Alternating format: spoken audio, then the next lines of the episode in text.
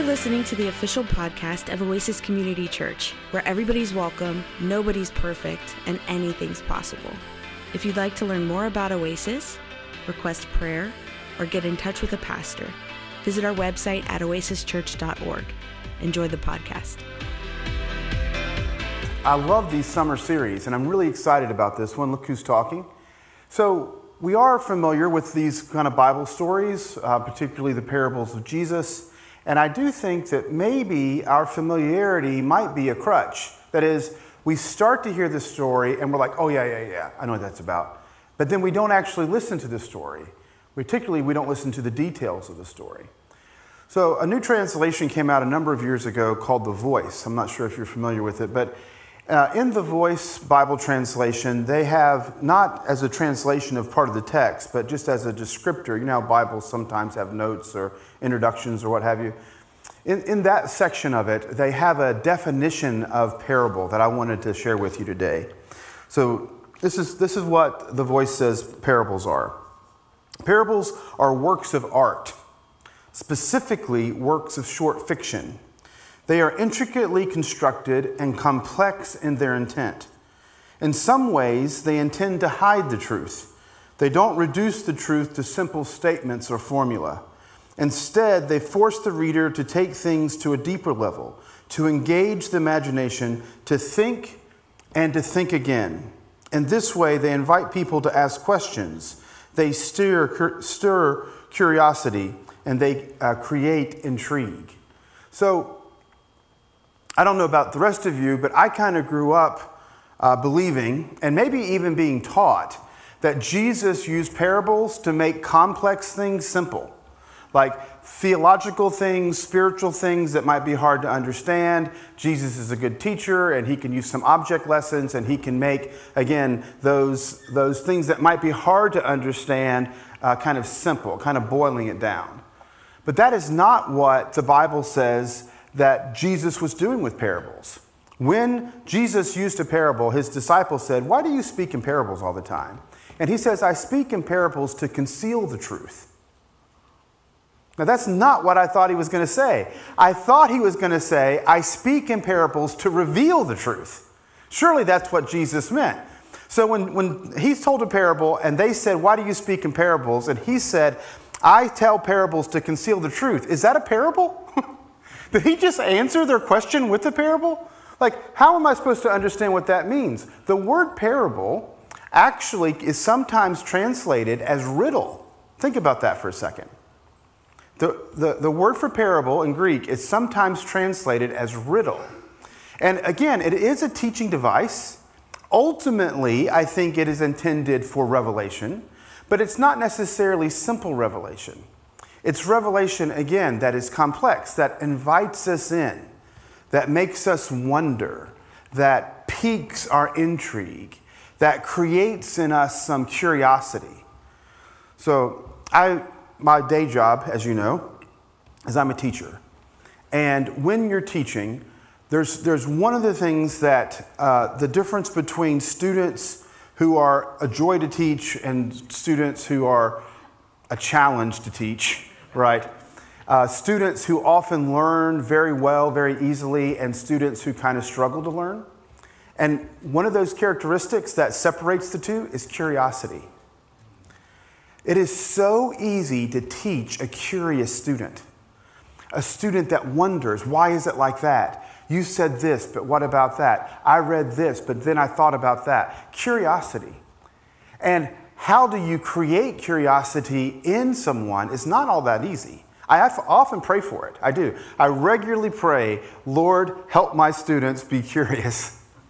But I think the parables, and not just the parables, but the way the Gospels tell the stories of Jesus, both of those, both the parables themselves, which are short pieces of fiction that often sound like something familiar, but there's a little turn in the story, there's a little twist, there's something in there that doesn't sound quite right. And that's the part actually is like the hook that kind of pulls us in that makes us lean in, not out, that makes us ask questions, that makes us think and reflect and ponder and contemplate. And, and it's, so Jesus really is, I think, a master teacher. Not simply because he can take complex things and make them simple, but because he has that capacity to create curiosity in his listeners, to kind of draw them in. So, this story that we're actually looking at today is not a parable. It is a story, though, and it's in a couple of the Gospels. We, we read Luke's version of it today. And I think the way in which Luke is telling this story is layered in the same way that Jesus layered parables that there's, there's lots to learn. There's a very simple story at one level, and there's something to gain from it. But if we listen carefully to the details, there's something else I think that's also being said. So, this is a story of an exorcism. Now, we don't often talk about exorcisms. We talk, at least we don't use that term anymore, right? Uh, we, we might talk about deliverance, we might talk about overcoming troubles, uh, we might talk about healing, you know, from sickness.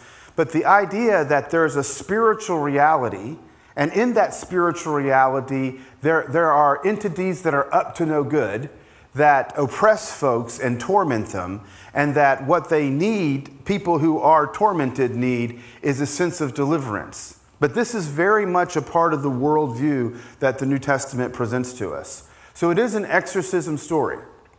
So Jesus is in a boat, as he often is, and they're kind of going to the other side of the lake, as they often seem to do, and they find this guy, and he is tormented. Uh, the guy's naked in public. Now, I have a few times seen people naked in public, but it's pretty rare. And he is, he is tormented. His, his life is in shambles, right? And so Jesus prays for him, and this demon speaks. And Jesus is like, What's your name? And the demon's like, My name is Legion. And that's, I mean, that's, it sounded pretty scary, right? It sounds like a, like a movie or something. And so then, you know the story. It's fairly simple. Jesus delivers the man from this demon. He casts the demon into a herd of pigs, and then the pigs run down into the lake and they're drowned. And it says, the guy's delivered. Uh, interesting how it ends. The guy wants to follow Jesus, and Jesus is like, I tell you what, why don't you just stay here and tell people about God? Which he says he does. But the rest of the crowd, they're like, if you don't mind, um, Jewish rabbi, prophet, exorcist guy, why don't you go home? like, this is a little disturbing. I don't know that we need this around here. And I think that's very interesting. I think it's an important part of the story, particularly when we read it not simply as an individual deliverance story, but at another level of kind of um, Jesus's power and Jesus's message to liberate us as a group, as a society, as a culture. And I think, I think these stories in the gospel, both the parables and the stories about Jesus, are often functioning at these different levels. Salvation is personal. I, I, I have been saved. But salvation is not private. It is, it is public. It's something that happens. If it's happened to me, then it's happened to all of me, not just me when I'm at home by myself, but, but the me that I find wherever I am, right? Uh, at the grocery store or at work or at the park or, or what have you. And it's not just something that happens to us in some kind of isolation, right? Like David, it's happened here to David, and it's happened to Alan, and it's happened to Robbie. But no, it's happened, it's happened to us, like collectively. Like the power of Christ, the good news of the kingdom, is not just the transformation of individuals, but the transformation of a society, a culture. This, in fact, this is how Jesus describes the gospel. The gospel is that the kingdom of God is at hand. The kingdom, the group, the, the body politic, our lives together. And when we start to think about this story at that level, several things kind of rise to the surface. First, it says that Jesus went to the other side. That's code, right? when I, uh, where I grew up, the other side of the tracks was kind of the poor section of town, right? We often lived on the other side of the tracks, actually. Angela and I, at one, one house we lived in, uh, when the train came by, the windows would rattle. There was another apartment when the train came by. I'm pretty sure I never actually tried to do it. I could have high fived the engineer. You know, I mean, it was, it was pretty close to the house. It, it, wasn't, it wasn't the nicest part of town. right? The other side was, was a place that was, it's called the Decapolis, the 10 cities, and it's a place the Gentiles would have lived that uh, the Jews, would, not only would they had not lived there, they would not have gone there. Like that would not have been their, a place that they would regularly go to. So the very fact that you have a Jewish rabbi going to the quote unquote other side would have already piqued some interest right? If you weren't curious about what Jesus was doing, and then you hear that, hey, Jesus went over there, you're like, hmm, tell me more. What, what is that Jewish rabbi up to over there? What's he going to do over there with all those Gentile people in that pagan land, right? So Jesus goes to the other side, and then we find out that this, this guy is kind of possessed with a demon. And, and, every, and then all the Jewish hearers would have thought, well, of course, all those Gentiles are demon possessed, right? right? There's this, there's this sense of otherness that's going on. But then when, when Jesus speaks to this guy and the guy, the demon says, My name is Legion, man, it's, it's like Timpani's boom, boom, boom, boom. Because Legion is a Roman military name for a large group of the military.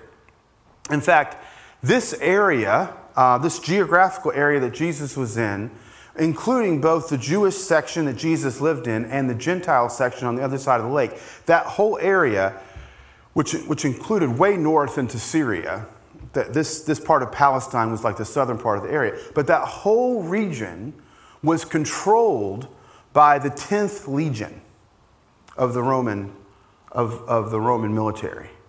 And so when this demon says, My name is Legion, everybody would have thought, hmm, is this really happening or is this a political critique?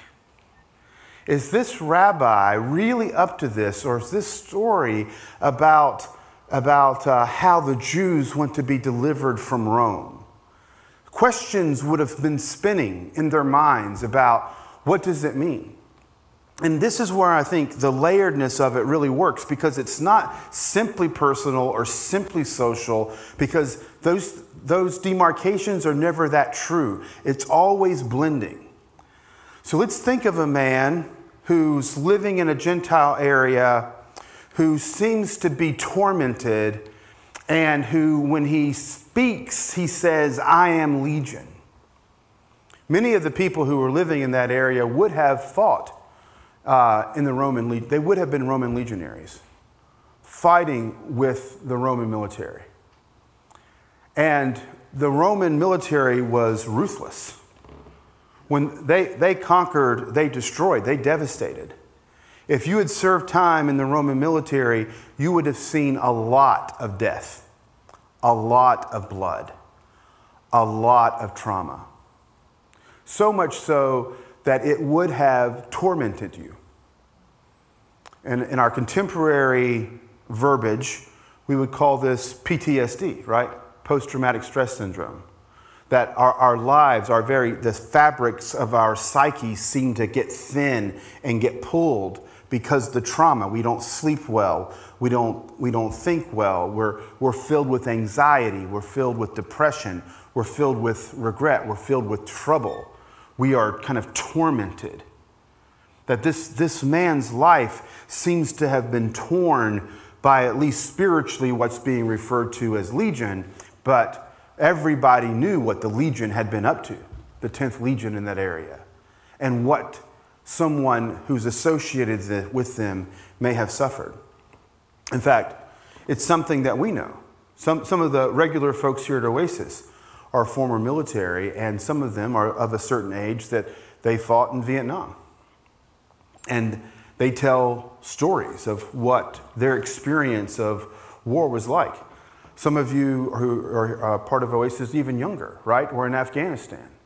Like, there's, and I know some of your stories, and, and, I, and I've heard them. And of course, there are other traumas and, that take place in our life. It's not, it's not just war, although wars can be horrific. But sometimes we're, we're traumatized by other things in our culture, right? Today's Father's Day. It's a national holiday. Perhaps you've heard of it. and yeah, happy Father's Day. And at, at our best, it's something that we can kind of celebrate. I realize it's a little bit of a Hallmark holiday, but you know, I'd be happy to get, you know, a card or a text message and, hey, I like your Dad, that kind of thing.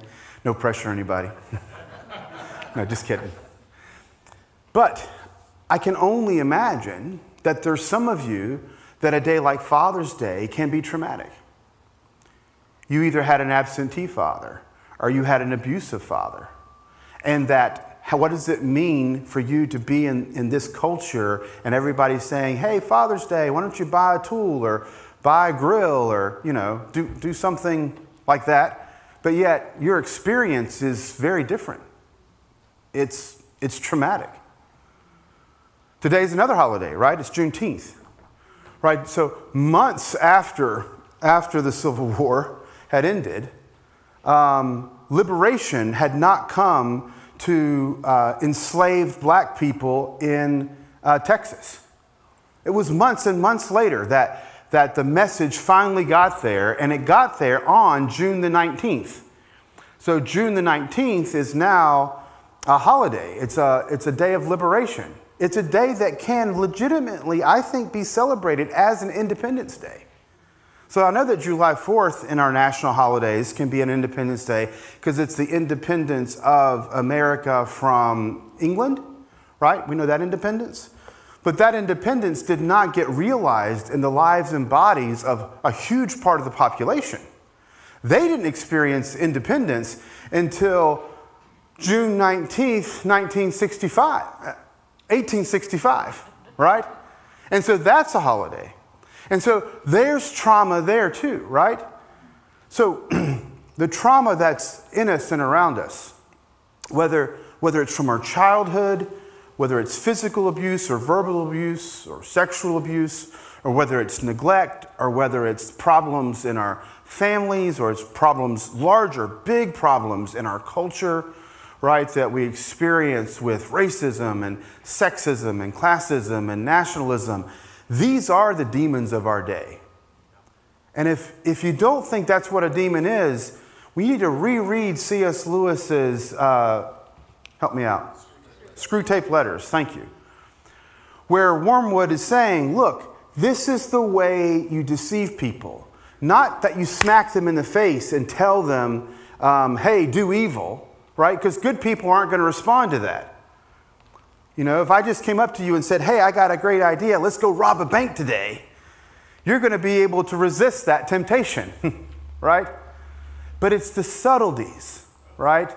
It, it's, it's, um, it's the, uh, the ease of which the demonic works in our lives that gets us to kind of cheat a bit on our taxes, or maybe cheat a little bit in our hearts on our spouses right? It's the subtlety of the demonic that I think really is at work in our culture. And it's one I think that is enormously powerful, hard to resist. So Jesus cast this legion, this, this uh, Roman military image, into a herd of pigs. But once again, there's a detail, historical detail in the story that can be easily lost. There's a, the Roman legions would carry banners, uh, kind of saying, you know, this is who we are. It's kind of the ancient, we do it in some, in the modern day too, but this kind of ancient way of identifying the group that you're a part of. I want to show you a picture of a flag of the 10th Legion. Hmm. I don't know what that makes you think about. I, I asked, I asked a group earlier today, uh, somebody said about the uh, Arkansas Razorbacks. so, no, this isn't, this isn't the S, uh, SEC. Uh, somebody else said something about boar's head ham, which is very good. I'll, I'll grant you that. I could always like a good sandwich. But yeah, the, the 10th Legion was known as, as a pig, as a boar. And this demon has just said, I'm in legion. And Jesus said, We're going to take care of this. And he cast, he cast the demon, right, into the pigs, and then the pigs die. There's a message there. Again, it's not a singular message. This is not either or. You either read it as just a, a deliverance and an exorcism and a spiritual reality, or you read this as kind of a social uh, deliverance and liberation. It's not either or, it's kind of both and, right? You don't end up kind of freeing the group without freeing people. And if you free people, if you free enough of them, eventually you will free the group. And this, this is what we long for. So we just we sang this song about how God is the same. The same God of Moses is our God. The same God of Mary is our God, right? The same God of David is our God. The same God Jesus is our God, right? The same God of Paul is our God. The same God that delivered this man on the other side is our God. And our God will deliver us too. Our God will deliver us of our traumas. Our God will save us, will heal us, will, will make us whole in ways that we can long for, but in ways I think we can't do for ourselves. We hope you were blessed by today's podcast. If you liked what you heard and want to support us, you can do so by subscribing wherever you listen to your podcasts. You can leave us a review on iTunes, and if you want to contribute to Oasis financially, you can go to oasischurch.org. May the Lord bless you and keep you, and may God's face shine upon you and give you peace. Amen.